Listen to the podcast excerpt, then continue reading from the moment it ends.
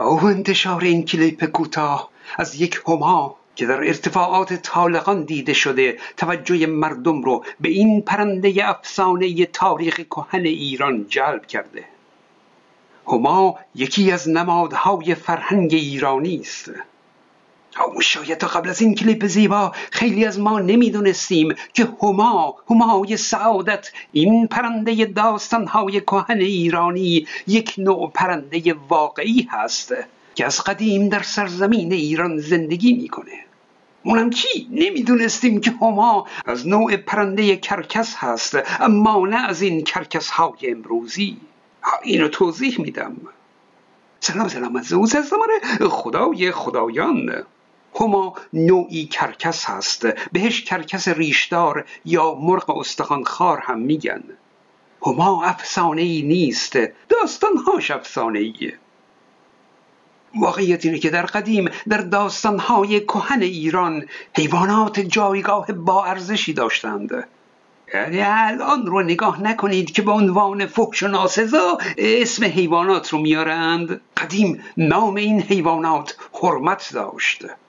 نام شهر گرگان از حرمت همون حیوان گرگ اومده که مردم این نام اون رو بر قوم خودشون گذاشته بودند. گرگ مظهر قدرت بود. مردمی هم نام سگ رو بر قوم خودشون گذاشته بودند. سگ هم مظهر قدرت و هوشمندی بود. می‌دونید که سیستان امروز در واقع سگستان بوده. محل زندگی اون اقوام بوده. حتی جغد هم که در برخی داستانها شوم و نحس محسوب میشه اون هم در داستانهای کهن حرمتی بزرگ داشت و مظهر خرد و دانایی بود.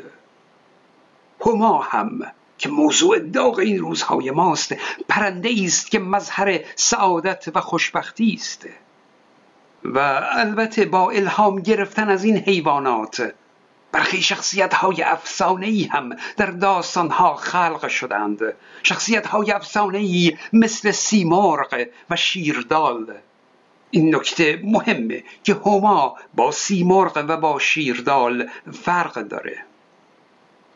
شیردال یک موجود افسانه ای در فرهنگ کهن ایران هست که از تن شیر و سر دال و گوش اسب تشکیل شده. دال هم یک نوع کرکس دیگه هست که از قدیم در سرزمین ایران زندگی می‌کنه. اون های بزرگ تخت جمشید و اون تندیس های عظیم دوران پرشکوه هخامنشیان اونها همون شیردال هستند نبرنده اوما این تصویر و کشف این تندیس های تخت جمشید از دل خاک به سال 1310 برمیگرده به زمان حکومت رضا شاه بزرگ. مشابه شیردال در افسانه های تمدن سرزمین های دیگه هم دیده میشه. به اون گریفن میگن. در واقع گریفن هم نام یونانی همون کرکس دال هست. اما احتمالا اون حیوان افسانه دیگر تمدن های قدیم قدری تغییر کرده. چون الان به جای سر کرکس گریفن یا دال سر عقاب رو نقاشی می‌کنند. الان موجود افسانه گریفن شامل تن شیر هست و سر و بال و پای عقاب. یعنی پاهای عقبش پای شیر هست و پاهای جلوی اون چنگال های عقاب هست. به هر حال در فرهنگ ایران این تندیس ها با نقش پرنده هما متفاوت هستند. البته تندیس های از هما هم در آثار باستانی ایران دیده میشه. مثلا در تمدن پنج هزار ساله جیرفت. پیش از هخامنشیان هم تندیس هما در ایران ساخته شده بود. در ادبیات کهن هما سمبل فر شاهی بوده. شاید به خاطر بلند پروازی هما باشه. پرنده ای که به ندرت دیده میشه و همیشه در مناطق مرتفع بر فراز ایران زمین پرواز می‌کنه. در کهنترین نمایش نامه ایرانی می‌بینیم که نام دختر گشتاسب شاه هما بوده. سعی می‌کنم که حتما اون نمایش نامه رو براتون بخونم. نام دختر بهمن هم هما بوده. در نگاره های کشف شده در دیوار افراسیاب در شهر سمرقند هم تصویر شاهزاده ای که نمایش داده شده لباسی با نقش و نشان هما بر تن داره.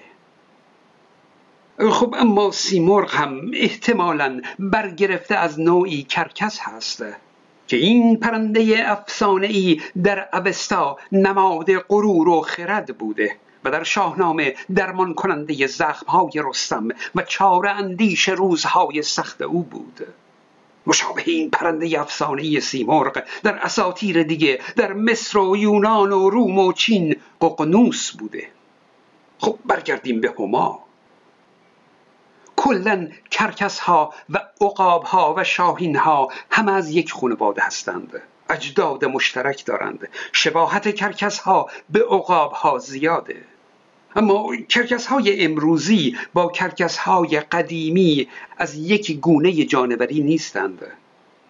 به طوری که کرکس ها رو به دو گونه کرکس های جهان قدیم و جهان جدید یا بر قدیم و بر جدید تقسیم کردند یعنی اینها درسته که با عقاب و شاهین اجداد مشترک دارند اما این دو گونه کرکس های قدیم و جدید نسبت فرگشتی نزدیکتری نسبت به هم ندارند.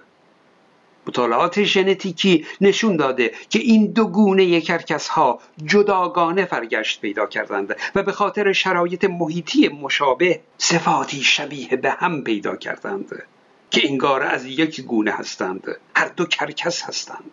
اما در واقع یک خانواده نزدیک نیستند. در واقع گونه های دور از همی هستند که در اثر فرگشت شبیه به هم شدند. به این پدیده به اصطلاح فرگشت همگرا میگن.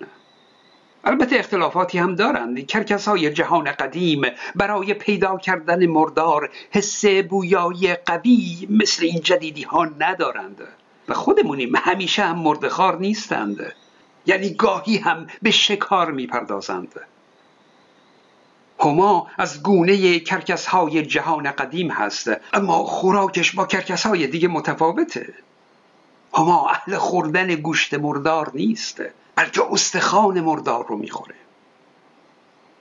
استخوانهای کوچک رو درسته میبلعه و استخوانهای درشت رو مثلا استخوان ران گوسفند رو می‌بره در ارتفاعات بالا. بعد از اون بالا بالاها اون رو رها می‌کنه تا اون استخوان روی سنگی بیفته و بشکنه و بعد اون رو هم می‌خوره. حافظ شیرازی گفته که همایی چون تو عالی قدر حرس استخوان تا کی دریغان سایه همت که بر نااهل افکندی. به شعر حافظ شیراز میرقصند و مینازند سیه چشمان کشمیری و ترکان سمرقندی. گذشتگان از اینکه هما استخوان خار هست اطلاع داشتند.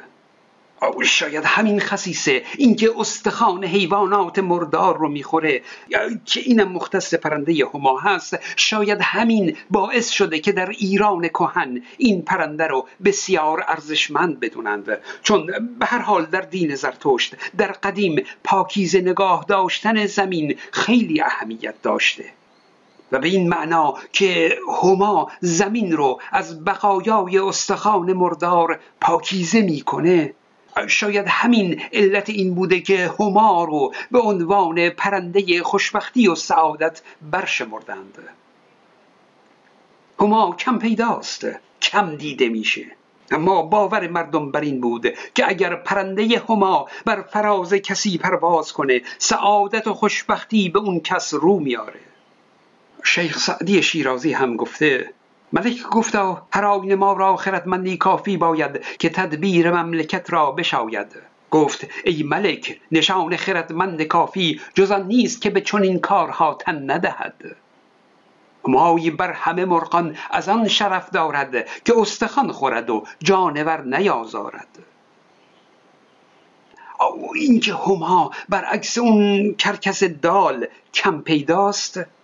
او علاوه بر اینکه به نسبت جمعیتشون کمه علاوه بر اون پرنده های هما کلا زیاد خودشون رو نشون نمیدند. فقط در ارتفاعات بلند زندگی می‌کنند.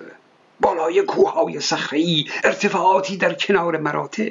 شاید به همین دلیل باشه که گذشتگان شاید اون موقع اطلاع نداشتند که هما علاوه بر استخوان خاری جانوران دیگر رو هم شکار می‌کنه. جانورانی مثل خرگوش، لاکپشت و حتی بز کوهی ظاهرا در هما خوی عقاب بودنش بیشتر از گونه های دیگه کرکس هست. مثلا هما لاکپشت ها رو بلند می‌کنه می‌بره و از ارتفاع بلند اون رو روی صخره ها رها می‌کنه تا لاکشون بشکنه و بتونه اون لاکپشت ها رو بخوره. دقیقا همین روش رو عقاب طلایی هم به کار می‌بره. او ظاهرا گذشتگان و از جمله شیخ سعدی از این رفتار هما اطلاعی نداشته. در اینجا چیزی که برای من جالب بود اینه که پرنده هما قاعدتا فرگشت یافته که این گونه رفتار کنه. که مثلا استخوان رو یا لاک پشت رو از ارتفاع بالا رها کنه تا بشکنه. خب همینطور هم هست. اما موضوع اینه که این کار یک مهارتی نیاز داره. و هما در طول عمر خودش به تجربه این مهارت رو کسب می‌کنه. و این خیلی مهمه. یعنی بعد از چند سال هما همچین با تجربه میشه که چطور استخونها رو رها کنه که بر روی صخره ها بشکنه. این یادگیری و کسب مهارت در اثر تجربه و تکرار در هما نشون میده که اون یکی از باهوشترین گونه های پرنده هست. یک نکته دیگه هم بگم و خلاص هما در اون ارتفاعات کوه سر و صورت و گردن و بدن خودش رو به خاک قرمز خاک غنی از آهن میماله. تا همچین پرهای اون رنگ مایل به سرخ بگیره. چرا؟ خب راستش هنوز علت این رفتار هما به خوبی معلوم نیست. این مقاله علمی گفته که از نظر ضد باکتری بودن اون خاک قرمز تحقیق کرده. بلکه بتونه یک علت فرگشتی برای این رفتار هما پیدا کنه. اما خب نتیجه تحقیقشون نشون داده که این خاک برای هما اثر ضد باکتری قابل توجهی نداشته. اما به هر حال گفتند که احتمالا این آرایش این رنگامیزی پرها در پرنده هما برای جلب توجه جنس مخالف و یافتن یک همسر مناسب و خلاصه برای جفتگیری هست. مبارکه. لابد هم طبق معمول حیوانات همای نر باید خودش رو بزک دوزک کنه رنگامیزی کنه تا همای ماده بپسنده.